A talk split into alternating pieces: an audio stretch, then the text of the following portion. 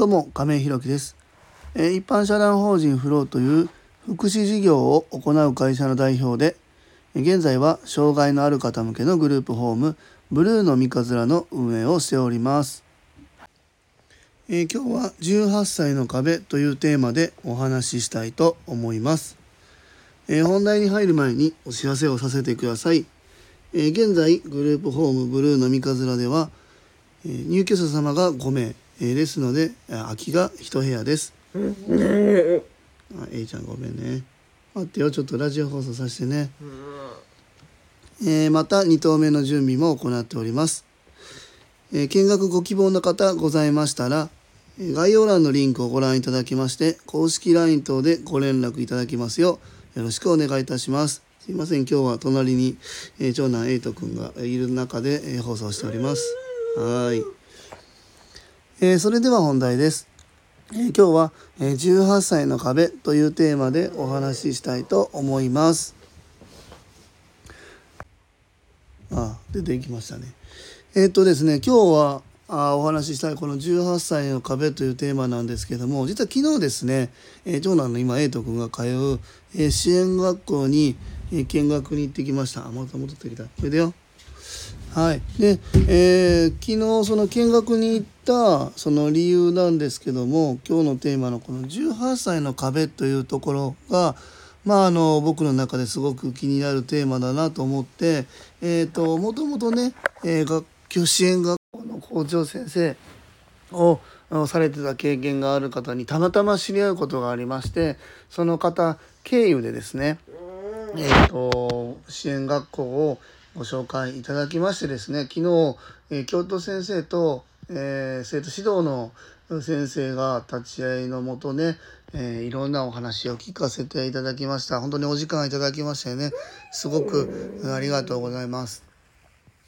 でまあえー、とその18歳の壁というところなんですけども、えー以前からもその放送の中でねお話ししてたことがあるんですけども、えーうちのグループホームには10代の方から上は60代の方まで、えー幅広いこう世代で、えーうちにね共同生活というところでお住まいになられているんですけども、まあ、そんな中でやっぱりグループホームっていうのは暮らしっていうところに、えーとてもフォーカスした、えー事業所になっております。なので、えー例えば日々生活していく中でも歯磨きをしたり、えーどうだろうなひげ剃りをしたり、掃除機をかけたりっていう、えー普段生活をしていく中で必ず取る行動して習慣の行動みたいなのがああると思うんですけどもそこがねやっぱりなかなかままならない方っていうのは数名いらっしゃいます。で、えーそれ自体は別に僕は特に気になるものでもないしそこに対して僕たちがフォローしていく支援していくっていうのが僕たちの仕事だと思うんですけどもだからそこに対して何か僕たちが苦だなとか嫌だなとかこんなのやりたくないなって思ってるっていう意味ではなくてですね、えーその方たちがどういう、えー暮らしを送ってきて今ここにいてで今この現状なのかなっていうのを考えた時に、えーまずその18歳までのその例えば教育、うん、例えばじゃないですその教育っていうのを受ける時間に、えーどれぐらいにその生活習慣における行動っていうものを訓練教育受けてるのかなっていうのが気になってですねその、えーお知り合いの方に相談したら、えー学校に連絡取ってくださってそのお話を聞いていただけるって時間を取れたってまあそういう流れですね。で昨日は先生たちからのお話もいただいて、えー学校のね館内をずっと一緒について回ってご説明いただいて、えーどうでしょうかね1時間半ぐらいですかねお時間いただきましたね。そうなんですよ。でまあ結果から言うとなかなかね僕たちがやっぱりそうかやっぱりそうなんだなって思うような自分たちが思ってるような時間っていうのを学校で取れてないなっていうのは感じましたね。それは何もその学校が悪いとか学校批判とかではなくてねそれは当然かなというふうに感じました。まあどういうことかと言いますと先生のお話が言っのところいうところによりますとねそのまあ小学部中学部高等部っていうのがあるんですけども小学部っていうのはもちろんいろんな勉強をする前にまずは普段の生活のところをできるようになりましょうねっていう時間をたくさんとってそれこそさっき言った歯磨きだったりトイレだったりみたいなところの訓練する時間っていうのは多く取れるんですけども中高となっていくと当然その生活習慣の身につき度合いというかが上がっていくのでだんだんそれにかける時間っていうのは減っていくんですね。まあ、これは当然かなと思います。でその代わり、まあ、例えば国語数学社会みたいなところの時間がどんどんどんどんその高等部に上がるにつれて増えていくっていう流れになっていきますね。なので、まあ、僕たちが言っている歯磨きだったり、えー、そうですねそのひげ剃りだったり部屋の掃除機をかけたりっていう訓練の時間っていうのはどんどん減っていくので、えー、その小学部の時になかなかこう漏れていればそこはやっぱり難しいのかなっていうところになっていきます。やっぱりそうなってくるとお父さんお母さんねえー、またそのご家族のうんがそこに対する時間っていうのをたくさん取っていかないといけなくなっていきますね。なのでその卒業後から今度グループホームみたいな生活拠点が移った時にその方ができる能力の度合いっていうのは割とお父さんお母さんにかかってくるなっていうのをうんちょっと感じま感じましたね。で、まあ、学校からすると、やっぱり、18歳で卒業になります。で、それまでは日中はね、当然支援学校なんで、日中は学校にいる時間、朝出かけて、そうですね、夕方3時半、4時ぐらいまでかな。ちょっとそれは都道府県によって違うのかも分かりませんけども、そういう日中の時間っていうのは学校に行ってて、その後は暮らしになるんでお家に帰ってくる。で卒業したらこの日中の時間どうするのっていうところから作業所だったり、えー、一般就労だったりはたまた生活介護っていうところに行ったりね、えー、するんですけどもまずこの日中の空いた時間を、えー、次どういうふうにアプローチしていくのかっていうところはまずフォーカス当てられて、えやっぱりこう館内回った時もその職業体験みたいなのがえーと、言ってあってそういうの貼ってあったんですよね何々作業所みたいなのが貼ってあってどういうことやりましたって自分たちで手書きで書いて貼ってあったりしたんですけどもやっぱりそこに割とフォーカスが当たっていくんだなっていう感じがありました。で、えー、そこから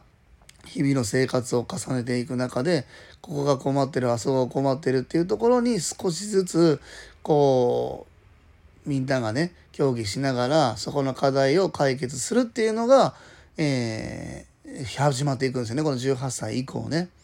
でいよいよ生活がなかなか、えー、どうだろうなお父さんお母さんだけでは難しいよねとかお父さんお母さんが、えー、ご高齢だったり病気だったりっていうところで支えられなくなったねっていうタイミングで僕たちみたいなグループホームにお声がかかってお住まいになられるっていう流れに、まあ、なるんですけどもじゃあそこに来るまでにどれぐらいのトレーニングをしてるかっていうと今言ったみたいなやっぱり空白の時間がかなりできるんだなっていう感覚があってお父さんお母さんのその何て言うんだろうな頑張り次第みたいなところがやっぱりまだまだあるなっていう感覚がありましたね。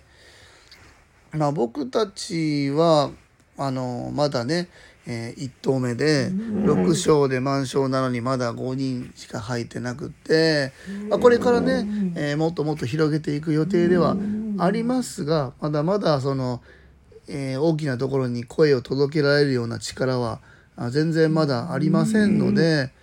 やっぱりねそこに向けてもっともっと力を発揮していかないといけないし、え和歌山にあるね他のグループホームの方たちと一緒に連携してそこはやっぱり、えー、市や県だったり、えー、教育っていうところにアプローチしてもっともっとそこをつないでいかないと今この和歌山に住んでるまあもちろん今聞いてくださっている全国の、えー、障害のある方のお父さんお母さんだったり、えー、教育の先生たちも聞いてくださってるかもわからないですけどもまだまだそこにアプローチするにはうんなんか足りないなっていうのは感じましたね。あ子供のうちはね18歳まで子供のうちはねそのまああの習い事させたいとかいろんなのあると思うんですよ音楽療法させたいとかまああのななんかいろいろデイ放課後等デイサービスみたいなとこいろんな特色があって覚えなんかね楽しめていけるっていうのもすごく大切でそういうのもあの必要だなとは思うんですけども一方でその18歳以降から、やっぱり僕たちあのお父さんお母さんたちではもうなかなか見ていけないなっていうまでの期間おそらく10年ぐらいはあると思う。うちにねいる19歳の男の子は、